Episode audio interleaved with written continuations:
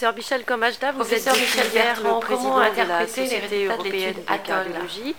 Quels sont Je vos pense tout d'abord que projets l'étude Atoll, c'est pour une ces étude prochaines, qui euh, vient deux après années à venir? Une étude précédente, mes des populations priorités sont différentes, qui s'appelait l'étude euh, de développer les produits Atoll est intéressante parce que c'est une population de gens et je très chauds, pense en particulier avec un infarctus du myocarde, et euh, tous les infarctus, quels qu'ils soient, y compris les les états de choc, ont été mis dans cette étude.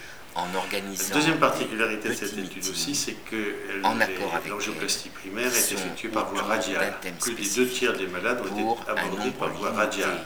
C'est quelque chose qui mérite d'être souligné.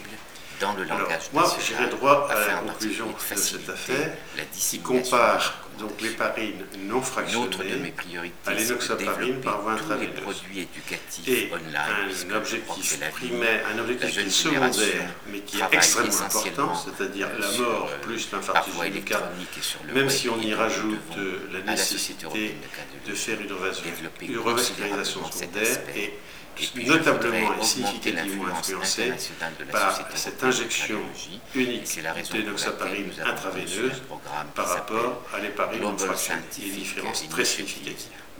Alors, des critiques euh, sont arrivées en disant oui, mais vous avez vu que l'objectif des primaire euh, n'atteint pas la entière Or, cet de objectif primaire est contaminé par scientifique avec la euh, Chine, dans les deux bras par la le risque de- d'échec de le la procédure, et en particulier par la voie radiale. Tout le monde ne sait pas faire une voie radiale. Et donc ça montre indiscutablement le taux et par conséquent, ça influence grandement euh, les résultats. Je crois que ce qu'il faut garder à l'esprit, c'est que, un, et qui sont, qui ont en urgence, en présence d'un infarctus du myocarde avec. Donc, nous quel que soit son état de gravité, l'injection d'énoxaparine par voie l'excellence veineuse européenne dans ces zones simplifie la vie de tout le monde, si j'ose dire, puisque Merci. le patient a un meilleur pronostic. Pour Pour terminer, les investigateurs, il n'y a pas besoin de faire des contrôles.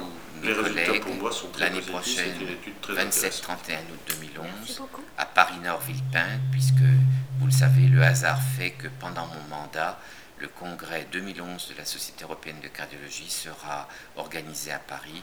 J'espère que ce sera un grand succès, que nous aurons encore plus de monde qu'à Stockholm, puisque Paris est une destination qui attire beaucoup de monde. Donc je vous donne à tous rendez-vous l'année prochaine pour un beau congrès de la Société européenne de cardiologie à Paris. Merci beaucoup.